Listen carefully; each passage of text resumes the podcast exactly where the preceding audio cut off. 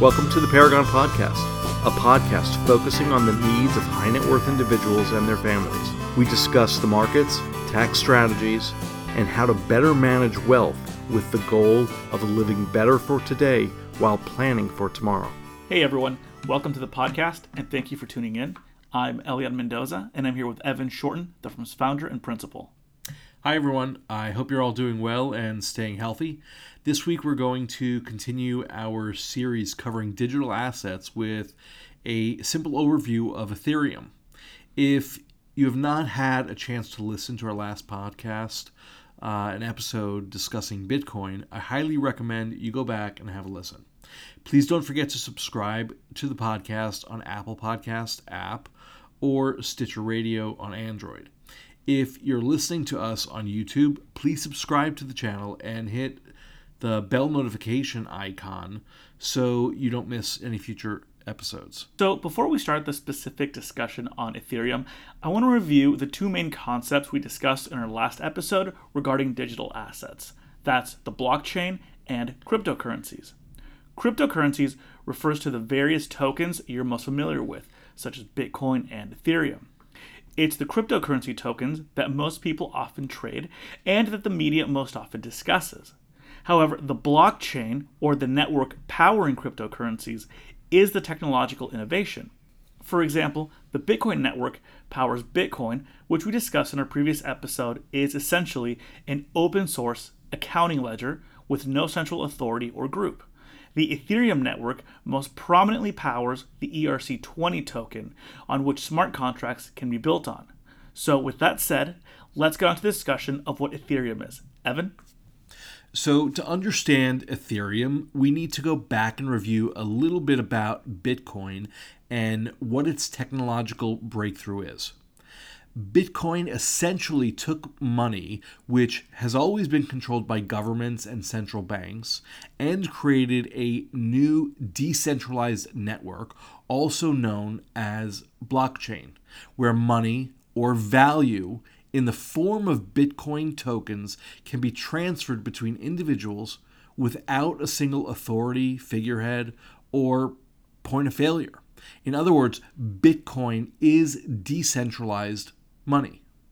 So that begs the question if it's possible to decentralize money through the use of blockchain technology, what else can be decentralized? What other things could be improved if we removed the central authority or the central point of control?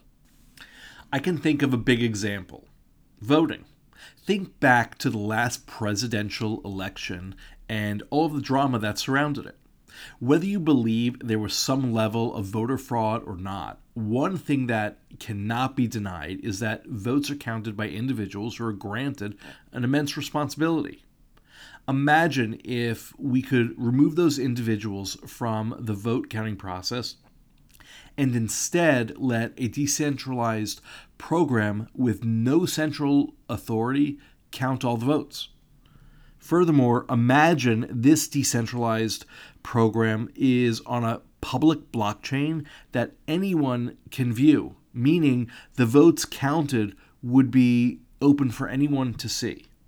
This is essentially what Ethereum aims to accomplish. Ethereum aims to decentralize applications, programs, services, and essentially decentralize the internet. Okay, so essentially, Ethereum is similar to the Bitcoin network in that it's a decentralized public blockchain, but Ethereum adds the additional functionality of smart contracts. And it's through the use of smart contracts being implemented on a public blockchain that Ethereum is able to create decentralized applications, programs, and services. To take it one step further, similar to how Bitcoin has a goal to decentralize money, Ethereum also has a major goal of its own to make the internet decentralized and censorship resistant. Hopefully, this episode provided you with a basic understanding of Ethereum.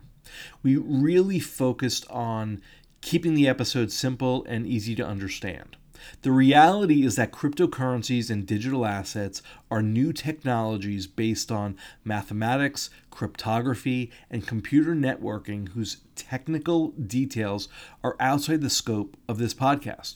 Furthermore, the rapid pace of innovation makes it difficult to stay up to date even for those who are regular participants in the digital asset space. And to give you an example, even Ethereum itself is in the process of changing how its blockchain operates and verifies transactions. If you want to take a deeper dive into the technical details of Ethereum and its ecosystem, we'll include a link to the Ethereum Foundation in this episode's blog post located on our website. With that, I want to thank you for tuning in. Please don't forget to listen to our previous episode discussing Bitcoin if you haven't done so already, and please subscribe to the podcast. The Paragon Podcast is brought to you by the professionals at Paragon Financial Partners, a registered SEC investment advisor. The topics discussed herein are for informational purposes only and should not be considered as a solicitation or offer to purchase or sell any securities. The financial strategies and guidelines discussed herein may not be appropriate for everyone as each individual circumstance is unique. Please review all tax information with your tax professional. Please review all legal information with your legal professional. If you have any questions or would like additional information, please visit our website at paragonfinancialpartners.com or email us at info at paragonfinancialpartners.com.